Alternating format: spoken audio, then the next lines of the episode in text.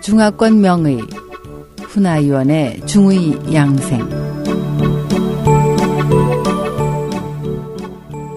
안녕하십니까. SH 청취자 여러분. 오늘은 다양한 포제법의 효과에 대해서 말씀드리겠습니다. 첫 번째로는 주제로서 약재를 술로 가공하여 약효를 위로 올라가게 하는 방법입니다.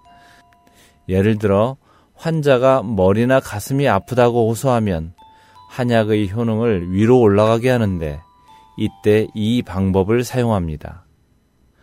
두 번째로는 강제가 있는데요. 생강을 이용해서 약재를 만드는 것을 강제라고 합니다. 생강은 맵고 따뜻하며 흩어지게 하는 효과가 있어서 생강으로 포제를 하면 따뜻하게 퍼뜨리는 작용을 합니다. 또 바나와 같이 독성이 있는 약재를 쓸 때 생강을 쓰면 독성을 완화하기도 합니다. 셋째로는 염제로서 소금은 단단한 것을 부드럽게 해주며 오행 중에서 수에 해당해 같은 오행의 장부인 신을 이끕니다. 다시 말해서 어떤 약재를 소금으로 포제할 경우에 신장으로 가게 할 수 있습니다. 넷째로는 초제가 있는데요. 식초는 오행 중에 목에 해당합니다. 신맛은 또 수렴작용이 있어서 식초로 포제한 약재는 목의 장부인 간으로 가고 또 수렴작용을 돕습니다.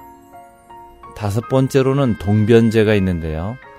남자 어린이의 소변을 이용해서 한약을 포제하는 것으로 12살 미만의 남자 어린이의 소변을 사용합니다.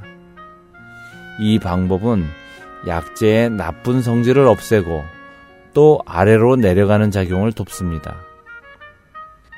여섯 번째, 미감제는 쌀뜨물을 미감이라고 하는데 미감은 촉촉하게 하는 작용을 해서 지나치게 건조한 약을 부드럽게 녹여서 중화합니다. 일곱 번째로는 유제가 있는데 우유나 사람의 젖 등으로 약재를 강홍하면 마른 것을 윤택하게 하고 조혈작용을 합니다. 여덟째는 밀제가 있는데요. 꿀은 오행 중에 중앙인 토에 해당해 여러 가지 약재의 성질을 중화시켜서 약물을 부드럽게 완화하고 원기를 돕는 작용이 있습니다. 아홉째로는 진벽토제가 있는데요. 진벽토란 오래된 낡은 집 벽에 있는 흙을 말합니다.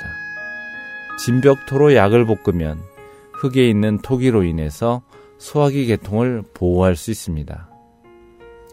열 번째 멸리국제는 밀가루를 물로 반죽한 후 약재를 넣고 발효시켜서 누룩을 만드는 방법으로 강한 약성을 제어합니다.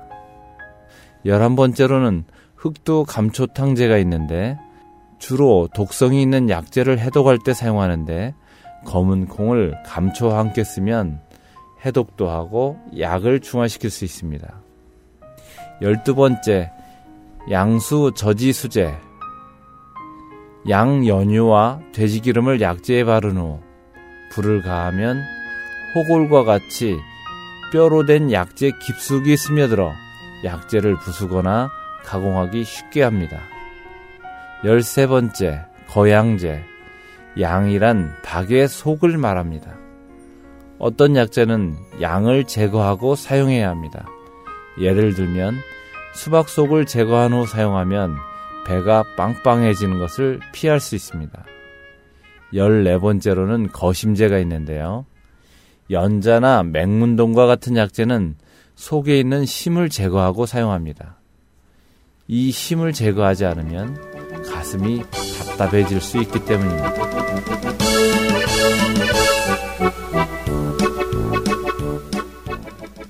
SOH 청취자 여러분, 안녕히 계십시오. 다음 이 시간에 뵙겠습니다.